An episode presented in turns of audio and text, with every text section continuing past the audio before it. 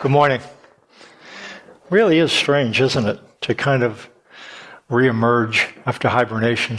And so we'll be introducing things a little bit at a time, worship, de-distancing seats, and um, as um, we are able to, we'll increase um, opportunities to gather. Not fast. It's it's a lot to get used to, isn't it?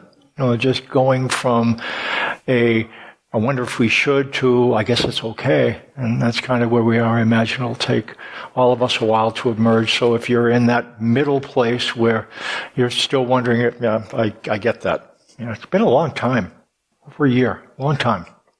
Um, one thing we'll be doing come up in the beginning of June is we'll be doing a baptism. We've talked about baptism being one of those things that Jesus tells us to do as an expression of our faith in Him. One of the few things that you can do and cross it off a list, you know, love one another. You can really never cross that off the list. But baptism is when you come to a place of personal faith in Christ. Baptism is the way you say publicly.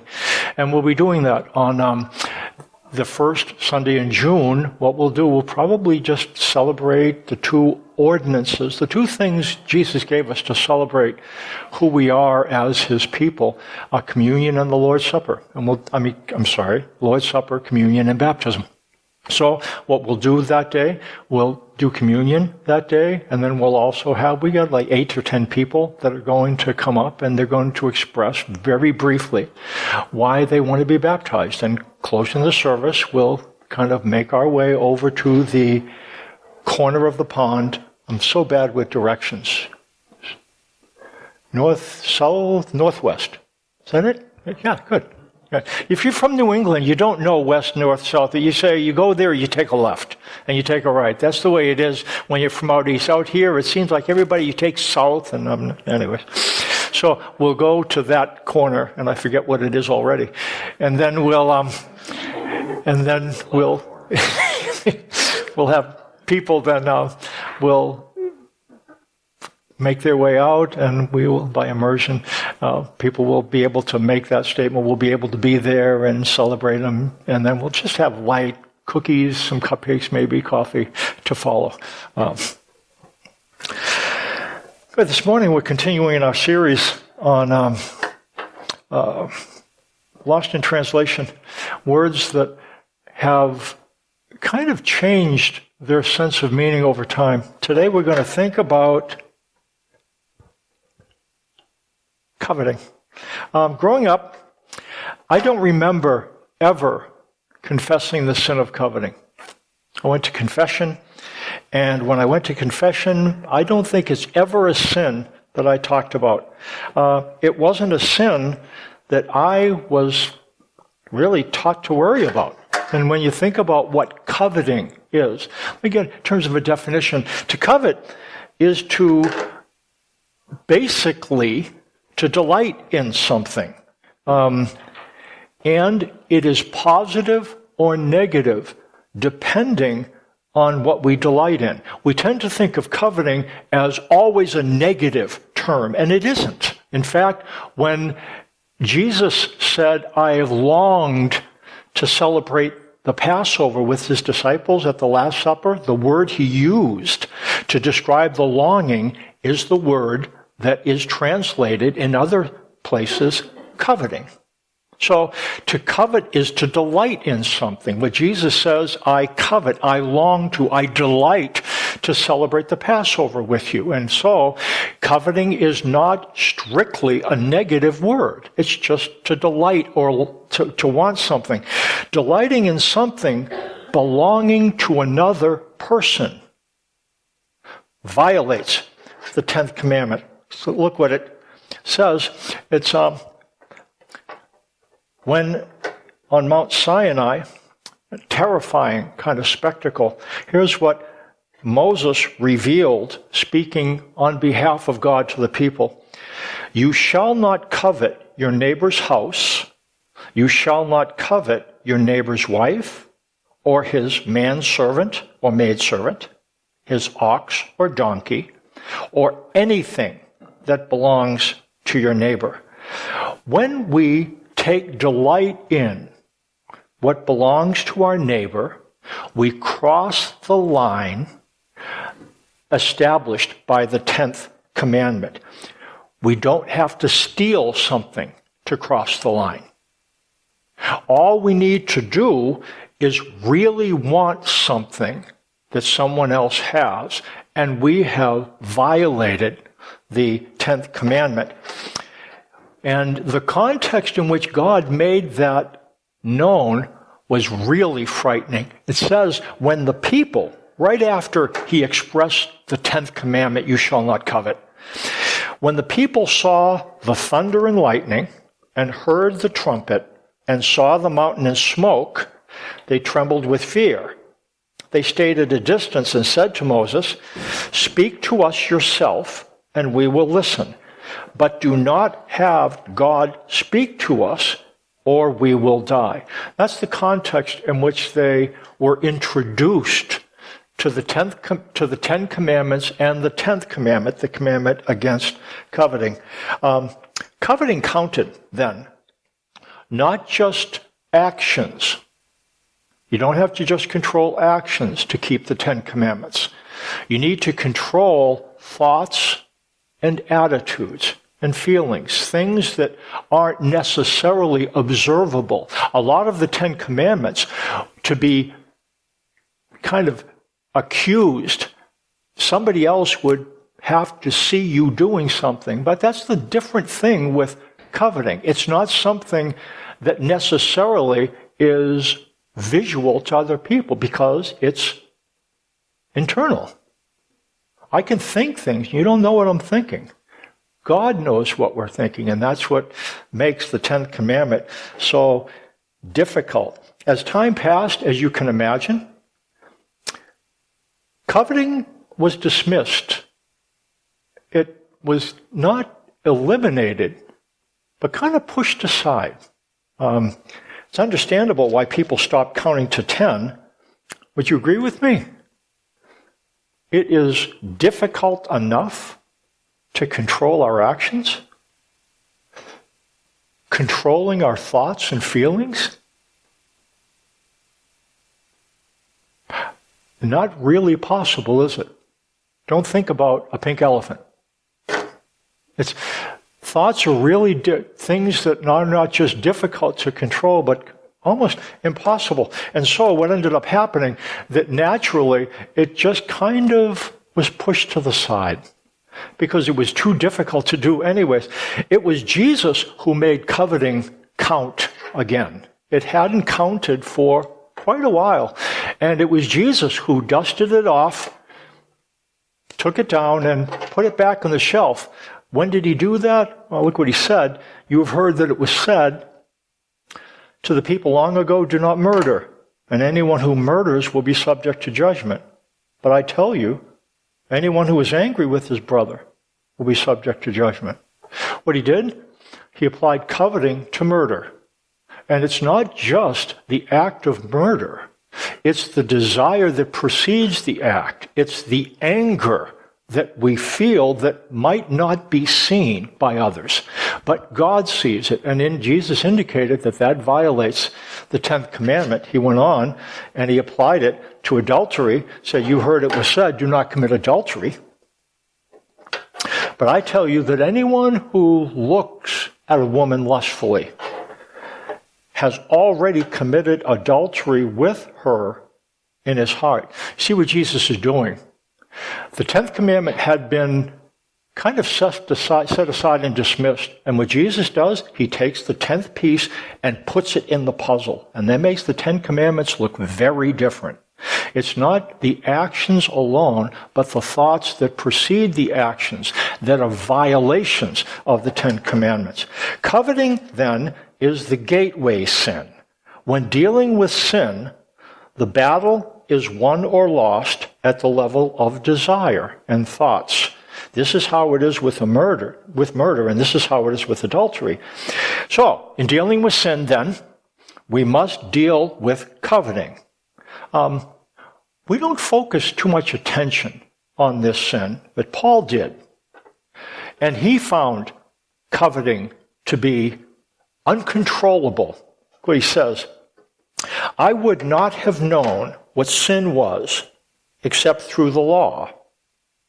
For I would not have known what coveting really was if the law had not said, Do not covet. But sin, seizing the opportunity afforded by the commandment, produced in me every kind of covetous desire. For apart from law, sin is dead. Uh, the sin that tripped Paul up, the sin that that he couldn't manage, um, wasn't the sin of adultery. I don't think not the act, not the sin of murder. The sin that tripped Paul up was the sin of coveting. The problem with him, problem with Paul, he took it really seriously. That was his deal. He understood what controlling coveting meant. And what he understood then is that that's something that he could not manage. He took it seriously. And what he found is that the more he tried to control it, the more uncontrollable it became. That's what he found out. The more he tried to control coveting, to not think about what he shouldn't think about, the more he tried to control it, the more uncontrollable it became. This is the challenge facing those who use a get tough with sin approach to managing sin. Because you have to get tough with coveting in order to get tough with sin. And if you try to get tough with coveting in order to control it, that's like putting water on a grease fire. A get tough approach to controlling coveting does not work.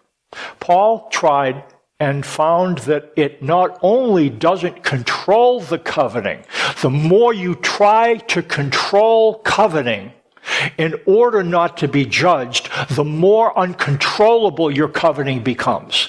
That's what Paul discovers. Um, the more you try to stamp out coveting, the worse it becomes. Using self will to control coveting doesn't work. I'm not saying it doesn't work if you're weak. I'm not saying it doesn't work if you're lazy. I'm saying it doesn't work.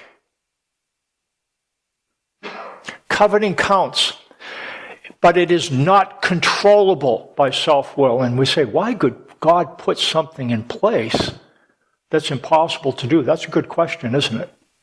But it's important to understand it's part of the Ten Commandments. And if you're going to keep the commandments, if we, if we are going to keep the commandments, we need to control coveting. And what, here's what Paul found out, and he really tried to do it. And here's what he discovered. When I want to do good, not to covet, evil is right there with me. In my inner being, I delight in God's law. Inside Paul, he says, I don't want to covet. I don't want to covet. I don't want to covet. We don't want to covet. And that's what Paul is expressing. He said, But I see another law at work in the members of my body, waging war against the law of my mind, and making me a prisoner of the law of sin at work within my members. What a wretched man I am. Who will rescue me from this body of death? Thanks be to God through Jesus Christ our Lord. So then I myself in my mind am a slave to God's law, but in the sinful nature, a slave to the law of sin. What Paul is describing is that there is within him a desire to do what God wants. So in his heart, God, I really don't want to covet. I don't want to covet. I want to be satisfied with what I have. I don't want to look at my neighbor's property and want that. I don't want to look, see my neighbor's family and want that. And we live in a very difficult time where coveting is almost more controllable because all over social media are expressions of what other people have. And, and you just can't even control it. Or you scroll in your phone, you're seeing all these pictures of people doing all these wonderful things. And I, yeah, I didn't So it's, you know, social media, I'm not blowing up social media, but it is coveting central, isn't it? Would you agree? I mean, how can you see the images? And, and what Paul is saying, that he wanted to honor God by not coveting, but in his noticing. He could not not notice things that he wanted. And that's what Paul ends up coming to grips with. Paul's sin is not adultery, at least not the act. It's not murder. It's not lying. You know the sin that tripped Paul up? Coveting. That's the sin that imprisoned him. Does, does coveting imprison you? How many coveting imprisons me? How many? I tell you what, if, if, uh, if I don't see your hand up, I'm concerned. And again, not that if you, I'm not concerned that you didn't put it up then because you're saying he's not going to see me anyway, so I'm not going to put my hand up just because he asked me to. You covet the fact that I, I never, I, I won't get, I won't, I'm not going to even get, I won't even get into that. Now, we all deal with it. We all deal with it. We all deal with it. And in that sense, all of us are sinners. What do we do with this? Um, Paul tried to impose his will on himself. And he lost the battle with coveting. I'm going to say this a couple of times. I'm going to write it up. I'll write up, and we're going to talk about coveting next week. The part of Paul that wanted to honor God by not coveting, there was a part of Paul that wanted to honor God by not coveting.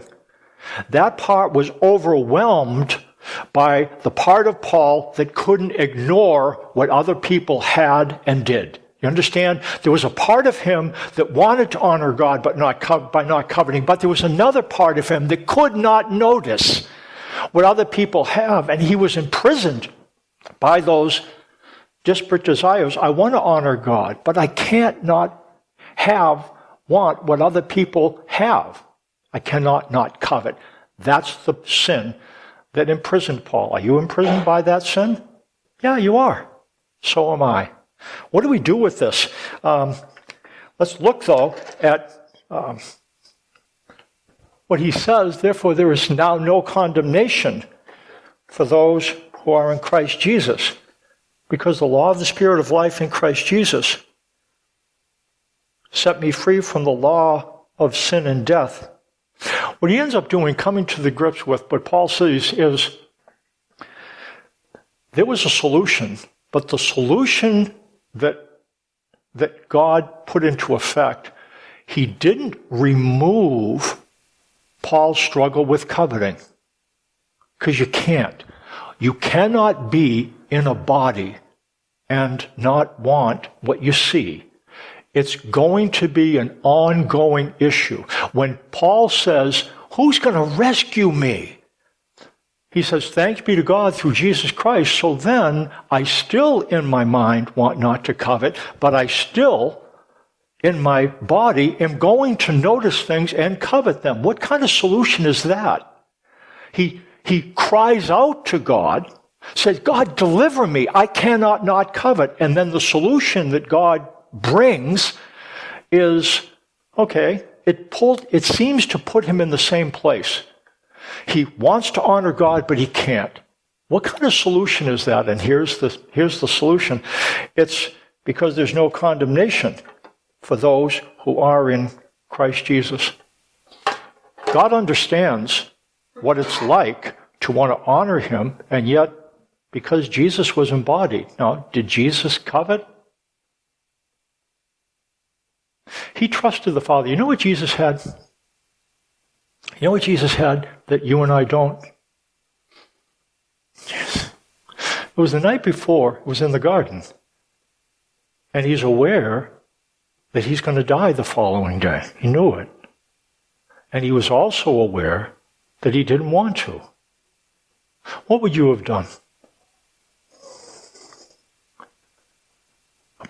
Geez, I'm the Son of God and I need to die tomorrow, and there's a part of me I don't want to. Do you know what Jesus did?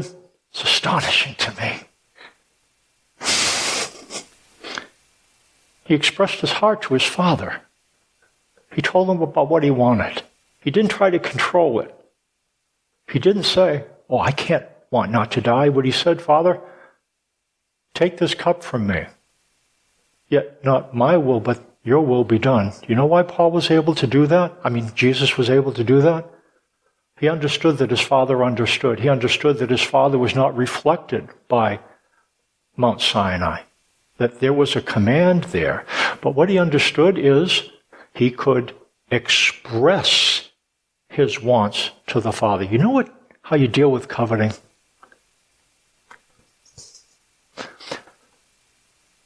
By not trying to control it, but by communicating your heart to Him. You know what God wants for you and me? He really wants us, want you listen to me.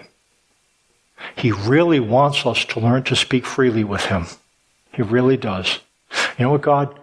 I really do want to honor you. But on the other hand, I also want things that I don't have.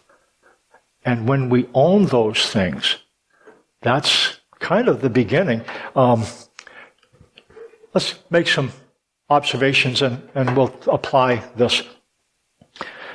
Because Paul recognized coveting in himself, he couldn't push it down or compare himself favorably to others. Would you agree? Um, we, t- we tend to draw a distinction between ourselves and others based on what they do and what we don't do. You know, they commit adultery, we don't. Right? They use the Lord's name in vain and we don't. Um, but coveting levels the playing field. Would you agree? There's no one that can say we don't covet. They covet and we covet. So um, we can't use our behavior to make us better than them because they covet and so do we. So it kind of levels the playing field. Would you agree? And it also, and this is significant, when Paul grasped the problem of coveting, he was able to grasp the promise of no condemnation. That's interesting to me. Paul comes to the sin that he couldn't control. And he touches it because he can't push it away. He can't dismiss it. It's in his hand. And then he has this thing in his hand. I'm coveting. I can't go to Thessalonica and want to go there because usually when I go to a city, I end up leaving on a stretcher. And I don't want to go to Thessalonica, but I want to be faithful to be who God wants me to be. But I don't want to suffer again. I don't want to get beaten. I don't want to get hit with rods again. And he was, and so we ended up holding this tension until he realized he was coveting. And then he turned to God and says, God, I tell you what, I, I want to honor you, but I, I can't control these thoughts and desires. I don't want to suffer anymore. That's among other things. And so he, he says that and he looks up at God and, and what he heard absolutely exploded his heart. I'm not condemning you, Paul. I'm not condemning you. I'm not condemning you. I'm not condemning you. I'm not condemning you. I'm not condemning you. I'm not condemning you. I know you covet and I'm not condemning you. And I'm not condemning you. And I'm not condemning you or you or you or you or you or you. I'm not condemning you. I'm not condemning you. And then, you're not condemning me. And then he understood. You know what he understood? Grace. He would not have understood grace if he didn't understand coveting. We're no better than them.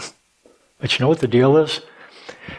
If you understand and have covenant clarity and understand that God's making a new covenant in which he is hileos to your unrighteousnesses and remembers your sin no more, you know what you can do?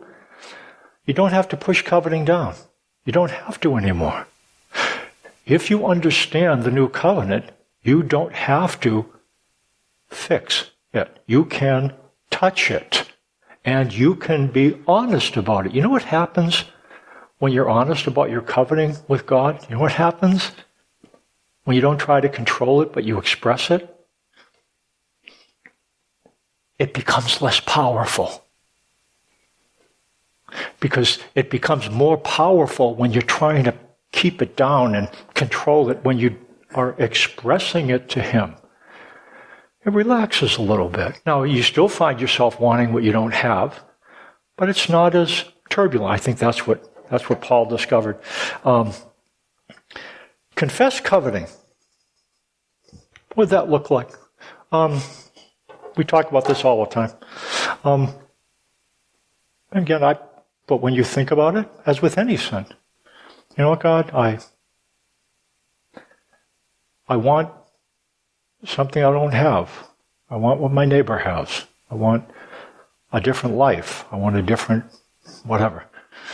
And um, and I know this is not something you want, but I, what I also know is that you're still in me. You're still with me. And good's still ahead of me, guaranteed, because my sin cannot disconnect me from you.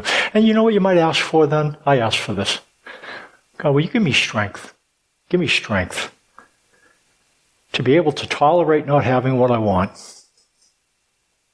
God, would you give me wisdom so I could remain in places where I don't have what I want without, without biting my head off or biting somebody else's head off? Would you give me peace, strength and wisdom and peace? You admit your issues with Him, and then you ask Him for strength and wisdom and peace. And you know what happens as you do that? What happens as you do that? What the Father says? Finally. That's what I wanted from you. I wanted you to talk to me. I don't want you to fix it. I want you to touch the things that are difficult. And I want you to talk with me about them because what I want, God would say, is a relationship with you. That's what He wants. Let's stand for closing prayer.